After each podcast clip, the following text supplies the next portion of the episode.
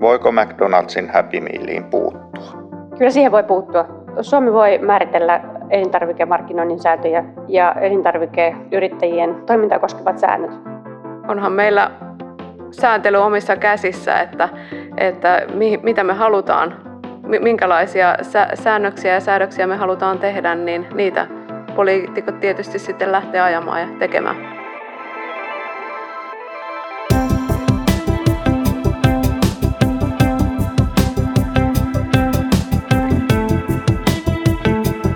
Hyvät päätökset perustuvat tutkittuun tietoon.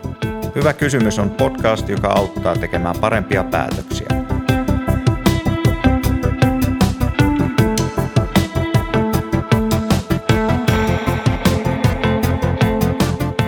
Sipsiä, karkkia, limuja, suklaamuroja, jäätelöä.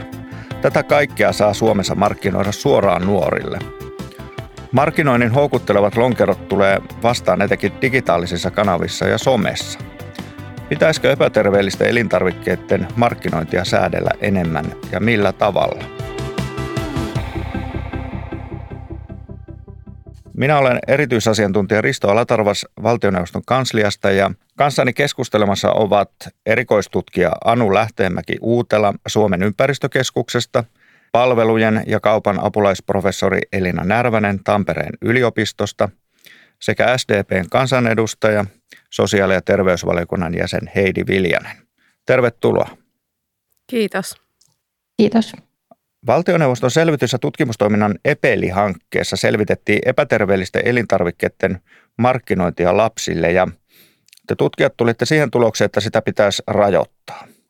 Nyt ihan ensin terminologinen selvitys, että arkipuheessa markkinointi ja mainonta menee helposti sekaisin, niin miten nämä kaksi eroa toisistaan?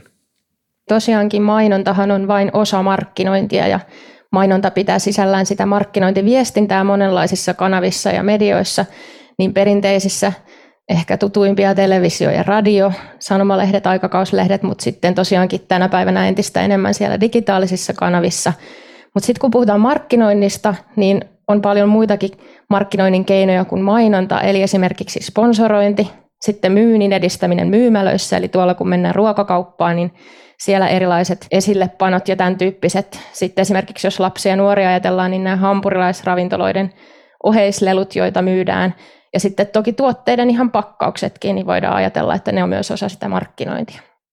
Ja kun puhutaan lapsille ja nuorille kohdistetusta markkinoinnista, niin missä se raja menee? Suklaavanukas, jossa on piirrettyjä hahmoja ja värikkäitä rakeita, mä ymmärrän, että se on lapsille suunnattu, mutta mitä tästä voisi sanoa muuta? Me ollaan tässä Epeli-hankkeessa pidetty relevanttina tarkastella paitsi sitä ikään kuin suoraan lapsille ja nuorille ihan tarkoituksen mukaan kohdennettua markkinointia, eli juuri tätä, missä sitten selvästi käytetään esimerkiksi näitä piirroshahmoja pakkauksissa tai, tai leluja – leluja sitten aterioiden yhteydessä, niin sen lisäksi semmoista markkinointia, joka sitten yleisesti tavoittaa lapset ja nuoret ja joka heitä sitten kiinnostaa. Varsinkin nämä nuoret viettää paljon aikaa tuolla sosiaalisessa mediassa, niin se, että valitaan markkinoida siellä, niin se on jo yksi tapa sitten kohdentaa nuoremmille. Mutta sitten ihan se mainonnan ja markkinoinnin sisältö, eli se, että esimerkiksi siellä näkyy nuoria henkilöitä tai lapsia, käytetään esimerkiksi semmoista äh, kieltä, nuorisokieltä, tai että semmoista musiikkia soi siellä taustalla, joka on sitten nuorten suosimaa, niin tämmöisistä asioista voi esimerkiksi päätellä, että se markkinointi on sitten kohdennettu tai jollakin tavalla tarkoitettu nuoremmille henkilöille. Pitäisikö tästä olla huolissaan Suomessa? Suuri osa siitä elintarvikemarkkinoinnista, mitä lapset ja nuoret näkevät, on juuri tätä epäterveellisten elintarvikkeiden markkinointia.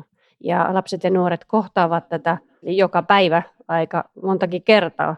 Se ruokaympäristö kokonaisuudessaan kyllä on aika paljon sisältävää näitä epäterveellisiä elintarvikkeita, johon myös ne juomat kuuluu.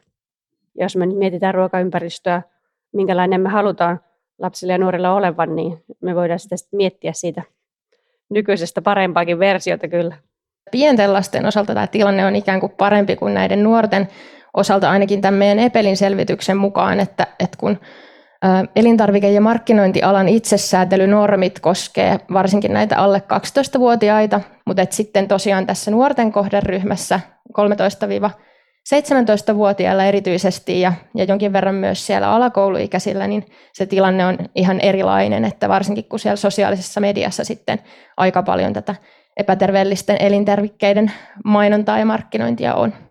Te keräsitte aineiston S-etukorttien ostotiedoista, eli perheiden ostokset on mukana, mutta teinien viikkorahalla tehdyt ostokset ei. Voisiko näin tulkita? No se voi olla, että ne nuoret ei käytä sitä S-etukorttia kyllä vilauttele, kun ne käy itsekseen kaupassa. Että tässä, tässä voi olla vielä, vielä enemmän oikeasti se epäterveellisten elintarvikkeiden kuluttaminen siinä ikäryhmässä. Ravitsemustieteilijät käyttivät tätä S-ryhmän laajaa asiakastietoaineistoa ja siitä tutkittiin sitä, että minkälaisia epäterveellisiä elintarvikkeita lapsiperheessä ostetaan ja esimerkiksi mikä se osuus on sitten kaikista ostoista. Ja tosiaan he löysivät, että se noin neljäsosa kaikista ruokaostoista on nimenomaan näitä epäterveellisempiä elintarvikkeita. Ja se, mitä Anu tuossa juuri sanoikin, eli tämä, että, että tavallaan siitä on sitten pois vielä nämä omat, omat viikkorahoostot, jotka ei välttämättä näy siinä aineistossa. Epäterveellisyys on vaikea määritelmä. Teillä on useampi jakolinja tälle tuossa raportissanne. Varmasti karki ja sipsit ymmärtää menevän sen kategoria alle, mutta harmaata aluetta on sitten esimerkiksi jogurtit, suolakeksit, mehut ja energiajuomat, mutta nyrkkisääntönä tässä on siis sokerin ja suolan määrä. Se ylipäätään, että se epäterveellisen elintarvikkeen määrittäminen on toki aika haastavaa, koska terveyteen vaikuttaa enemmän se ruokavalion kokonaisuus kuin mikään yksittäinen elintarvike. Mutta koska me tässä pohdimme tässä hankkeessa näitä sääntelyn keinoja, niin oli tietenkin välttämätöntä määritellä se epäterveellinen elintarvike jollakin tavalla ja se määriteltiin sellaiseksi elintarvikkeeksi, joka runsaasti käytettynä heikentää ruokavalion laatua. Niin Heidi Viljanen, kuulostaako vaikealta määrittelyltä? No kyllä, itse asiassa kuulostaa ja, ja meillähän on kokemusta siitä, että, että hetken aikaa oli esimerkiksi käytössä verotuksellisia keinoja ja, ja missä tota, missä, missä sitten makeisvero oli käytössä ja, ja sitten siinä tullaan siihen hämärälle alueelle, että mikä luokitellaan makeiseksi, että jos tuote suklaa keksi löytyy tai joku suklaavanukas toiselta hyllyltä kuin sieltä makeishyllyltä, niin se on tosi hankalaa. Ja, ja sitten se yhdenvertainen kohtelu, josta äsken juuri, juuri mainittiin, niin että se, se kohtelee sitten se sääntely myöskin yhdenvertaisesti eri, eri yrittäjiä ja, ja valmistajia. Et siinä on tosi, tosi paljon haastetta ja ylipäänsä sitten se, että mikä, mitkä tuotteet määritellään ö, epäterveellisiksi niin kuin elintarvikkeiksi ja, ja että se, se on niin kuin objektiivisesti arvioitu ja mi, millaisia kriteeristöjä sitten meillä on siihen, että se vaatii kyllä niin kuin todella monta konstia ja tarvitaan veroasiantuntijuutta, tarvitaan terveyden asiantuntijoita tässä, tässä työssä ja, ja tämä, tämä hanke niin kuin kaikkineen avasi kyllä niin kuin päättäjänkin pohtii näitä asioita, että mihin suuntaan tässä pitäisi mennä. Mutta ei siis ole mikään välttämättä mikään helppo homma. Ei ole helppo homma.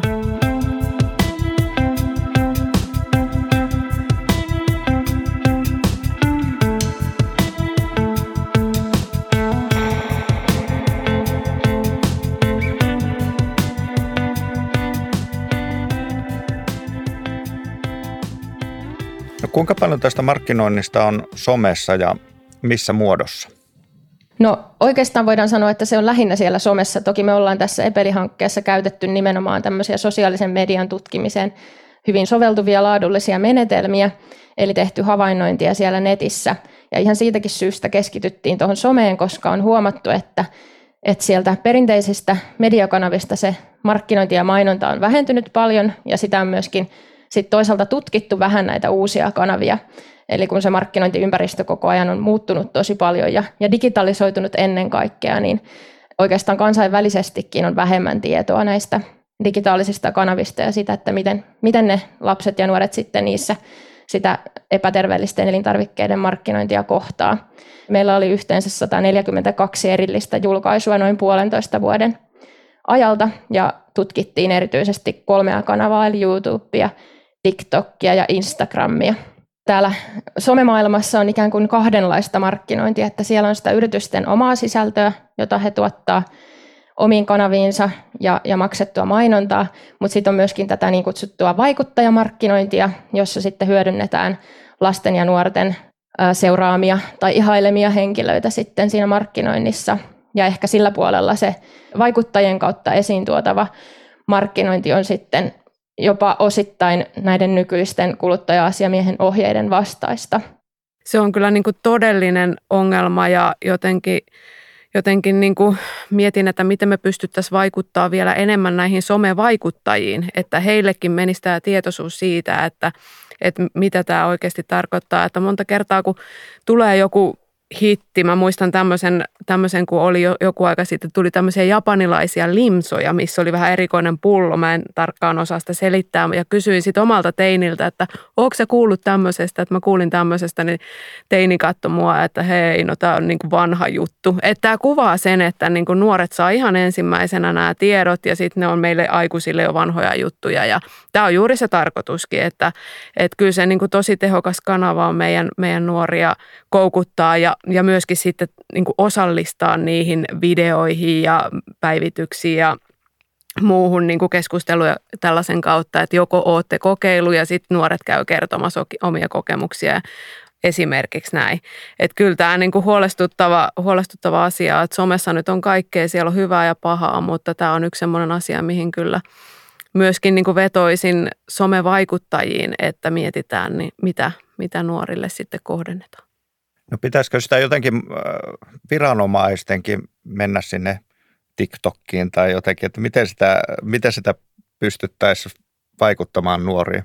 Sanooko tutkimus jotain tällaisesta? No vaikka näitä vaikuttajia käytetään, niin toki se vastuu on aina tietenkin sillä yrityksellä, joka, joka sitten sitä kaupallisesta yhteistyöstä vastaa ja siitä tälle vaikuttajalle maksaa, että tavallaan toki pitää vaikuttajakin tiedottaa tästä ja, ja heidän pitää paremmin, paremmin tietää se, että millä tavalla niitä sisältöjä tehdään, mutta että aina kuitenkin se on se sitten se elintarvikeyritys, joka, joka sitten mainostaa, joka vastaa ikään kuin siitä, että tokihan esimerkiksi tässä meidän tutkimuksessa on vain suomenkielistä aineistoa ja vain tätä ikään kuin tällaista markkinointia, joka selvästi ilmoitetaan, että se on jonkun yrityksen maksamaa, että sen lisäksi on siellä somessa varmasti paljon sitä kansainvälistäkin materiaalia ja sitten semmoista materiaalia, mihin ikään kuin ei välttämättä ole mainostajalla tai markkinoijalla kontrollia, että lapset ja nuoret itse tuottavat sisältöä esimerkiksi näistä epäterveellisistä elintarvikkeista, mutta kyllä tämä on hyvin tyypillinen piirre tämä, että haastetaan niitä katsojia myöskin tuottamaan sitä omaa sisältöä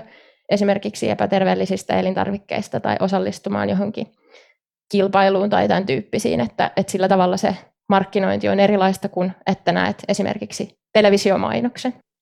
Tässä voisi toisaalta nähdä tämä myös valtavana mahdollisuutena tavoittaa lapset ja nuoret, jos me vaihdettaisiin se epäterveellinen ruoka terveelliseen, niin miten paljon se saisi sitten katsojia ja miten paljon se voisi vaikuttaa käyttäytymiseen.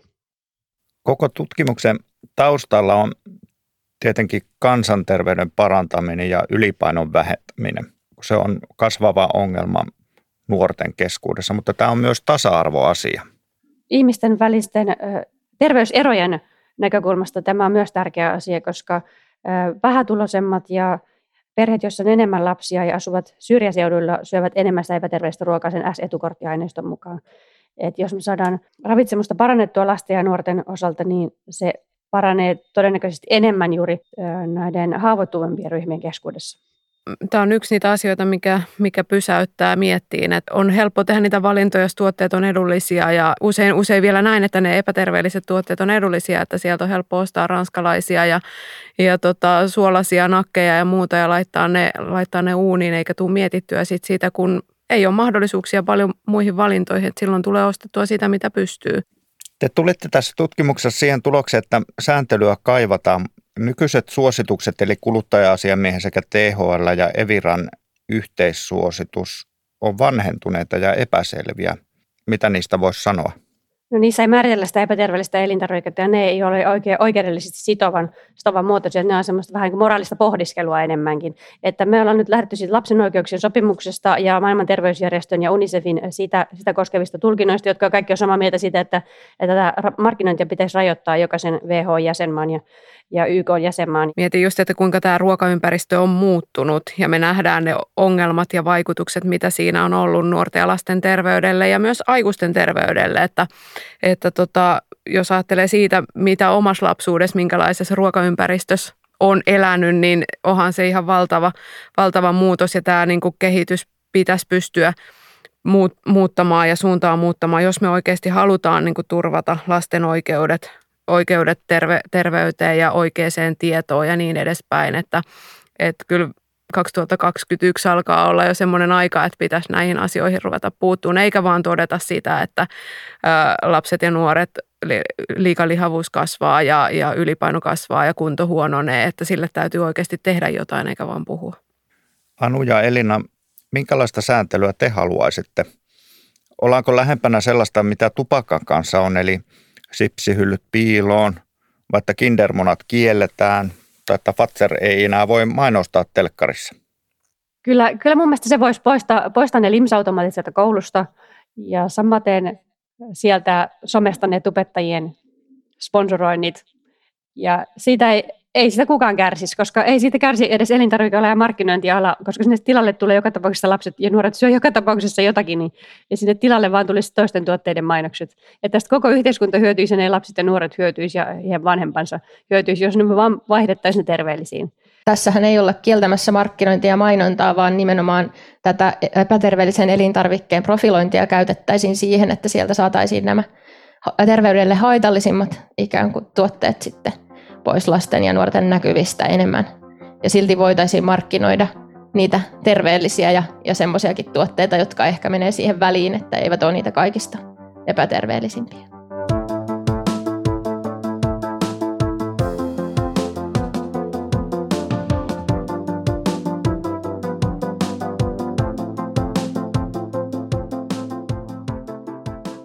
Haluaisitte sääntelyä raporttinen mukaan juuri 13-17-vuotiaille. Tässä on siis kyse jo ihmisistä, jotka pystyy tekemään omia valintoja. Ihan pienten lasten suojelu on ehkä helpompaa ja siitä on yleensä helpompi saavuttaa yksimielisyys. Sä kerroit Anu, että te tutkijat vähän pelkäsitte, että kaikki vastustaa tätä – mitä Heidi tuumit, sohitaanko tässä nyt johonkin vapaan ihmisen itsemääräämisoikeuteen, että onko tämä vaikea asia säädellä? No varmaan siinä tulee nämäkin kysymykset, että itse nyt tietysti ensimmäisen kauden kansanedustajana, kun erilaisia rajoituksia tehdään, oli ne mitä tahansa ja on nähty, että aina sitten myöskin herää niitä, niitä kriittisiä ääniä, mutta sitten mä ajattelen, että – että tässä, jos ajatellaan, että tavoite, perustavoite on suojella 13-17-vuotiaita nuoria, niin yleensä ne on sellaisia, että jos me, jos me tehdään toimenpiteitä ja rajauksia niillä perusteilla pystytään ne todentamaan, että nämä olisi niin kuin lapsien ja nuorten kannalta merkittäviä parannuksia heidän, heidän niin kuin elämään, niin niillä on paljon vähemmän yleensä vastustajia. Et ky- kyllä mä uskon, että tämä ei asiana olisi sellainen, mikä heräisi, herättäisi ihan hirveästi niin kuin vastustusta. Ja sitten se voisi ottaa vielä yrityksen näkökulma siihen, että nehän yritykset tietenkin hyötyy tällaista sääntelystä, jotka tekee terveellisiä elintarvikkeita. Että ne saa enemmän tilaa ja näkyvyyttä. Aivan. Kyllä, ja myöskin nämä yritykset, jotka jo nyt ovat itsenäisesti kiinnittäneet tähän huomioon. Ja, ja meidänkin Epelin esimerkiksi haastattelututkimuksessa, joka oli osa tätä hanketta, että haastateltiin näitä liittoja ja yrityksiä, niin monet yritykset ovat jo niin kuin tiedostaneet tämän asian ja, ja ikään kuin tarkoituksellisesti alkaneet niin kuin muuttaa sitä markkinointia niin, että se ei houkuttelisi lapsia, eli se on, siitä on tehty niin kuin enemmän aikuis, aikuisille suoran suunnattua ja, ja ehkä semmoisia elementtejä, mitkä tyypillisesti tämmöisissä tuotekategorioissa, kuten makeiset on ollut, että siellä on ollut sitä huumoria, leikillisyyttä, niin osa yrityksistä on sitten luopunut niistä ja ikään kuin tehnyt enemmän semmoista suoraan aikuisille olevaa markkinointia. Että heitähän tämä sitten ikään kuin tukee heidän tavoitteita myös tässä, että, että jos jo ollaan, ollaan sitten tälle asialle ikään kuin jotain ryhdytty tekemään, että monet yritykset kuitenkin kokee sen lasten ravitsemuksen tärkeäksi asiaksi ja haluavat olla sitä edistämässä. Niin, että edelläkävijä yrityksiä on, mutta se, se ei siis ole kuitenkaan tämä itsesääntely vielä ihan valtavirtaa. No se on se alle 12-vuotiaiden suojelu alkaa olla valtavirtaa, että se ikäraja on siinä se merkittävä puute vielä, että teinejä ei nähdä suojelun tarpeessa yleisesti olevina.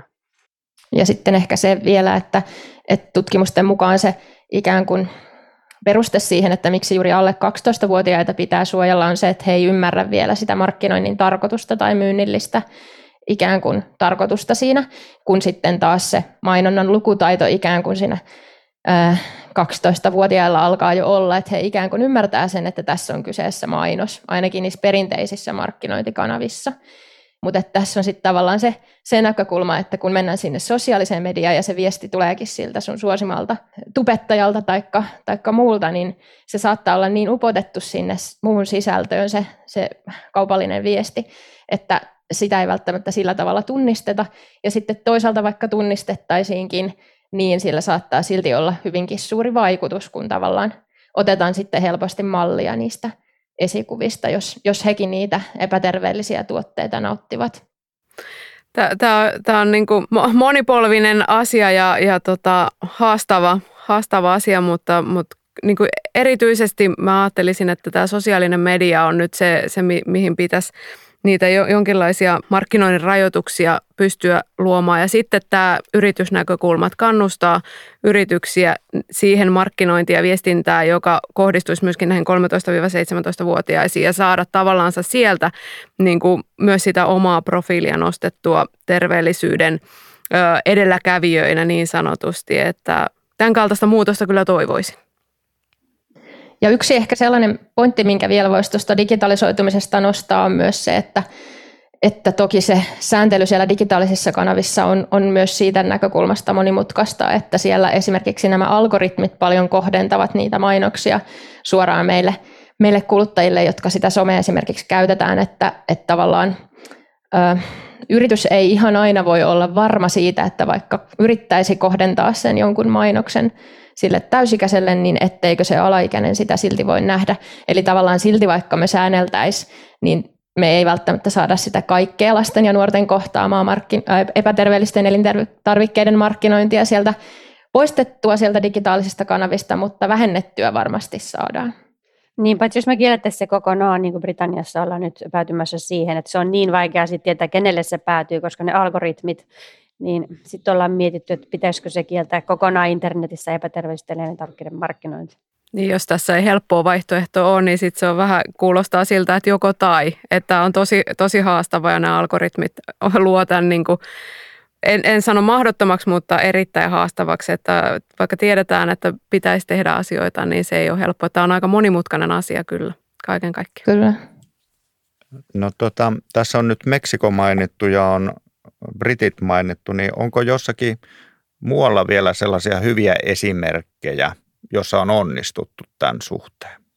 No me ei ole niin paljon tehty oikeusvertailua ja sääntelyn vaikutuksia, mutta Chilestä monet on kuullut, että Chilessä on käytetty eri keinoja näitä markkinoinnin rajoituksia ja veroja ja pakkausmerkintöjä, ja ne ovat sitten vaikuttaneet kuluttajakäyttäytymiseen. Sitten no, Norjassa ja Portugalissa nyt ainakin oli tämä ihan laintasoinen kielto markkinoida alle 16-vuotiaille niitä epäterveellisiä elintarvikkeita. Ja niiden vaikutuksia meidän pitäisi varmaan selvittää, sit, jos me tehdään ää, lakiehdotus, tai siis sit, kun ministeri alkaisi kehittää, niin varmaan tehdään vaikutusten arviointia, oikeusvertailua ja kaikkea, kaikkea tällaista. Niin, että niistä ei ole vielä selvillä se, että minkälaisia loppupäävaikutuksia on, on ollut näillä Kyllä se tiedetään jo vaikka kuinka pitkältä ajalta markkinoinnin tutkimuksesta, että markkinointi vaikuttaa käyttäytymiseen. Että sit mitä enemmän sitä näkee, niin sitä enemmän se vaikuttaa. Lopuksi saatte vielä kysyä toisiltanne yhden kysymyksen. Tutkijat poliitikolta ja poliitikko tutkijoilta. Mä kysyn, mikä on se niin kuin aivan keskeisin viesti kansanedustajalle tämän asian ympärillä? Mitä pitää tehdä ensimmäiseksi? Mä sanoisin, että ne kuluttaja-asiamiehen ohjeet, jotka on jo olemassa, mutta ne on aika vanhat, eli vuodelta 2004 ja, ja sen jälkeen kerran päivitetty, mutta eivät ole pysyneet tässä markkinointiympäristön muutoksessa mukana.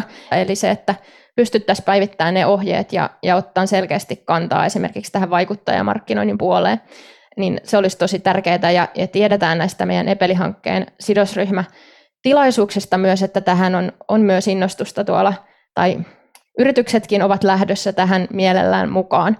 Että tavallaan se on se ensiaskel, mikä ei välttämättä sitten riitä, mutta ainakin siitä on hyvä aloittaa.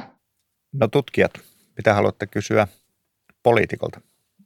No mitä, mitä kun nyt just tuli uutisesta, että terveysveroa vastustaa tuossa aamulla uutisissa näin, että sitä vastustaa joku aika moni, moni ihminen, niin voisikohan se silti mennä, mennä läpi? Ja voisiko nämä markkinoinnin rajoitukset mennä eduskunnassa läpi, vaikka kansa vastustaisi niitä? Niin kuin mä sanoin tuossa, että nyt aina kun tulee jotain, ja mä, mä sanoisin, että vero on aina semmoinen, että se herättää vastustusta. Että jos verosana sanotaan, niin silloin se on aivan sama, mikä vero se on, niin aina herää niin kuin puolustuspiikit monesti kansalta, koska se tarkoittaa sitä, että kansa joutuu maksamaan lisää.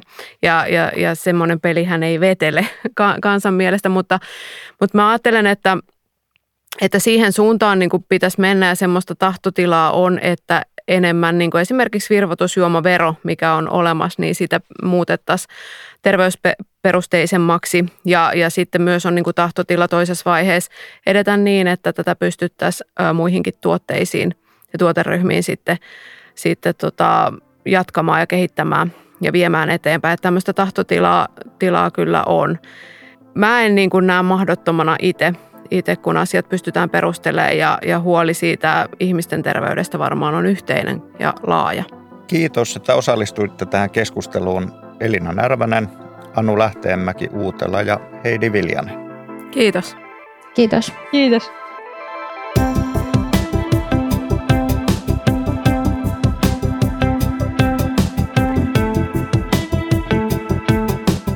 Kuuntelit valtioneuvoston selvitys- ja tutkimustoiminnan Hyvä kysymys podcastia. Löydät sen osoitteesta tietokäyttöön.fi sekä iTunesista ja Spotifysta.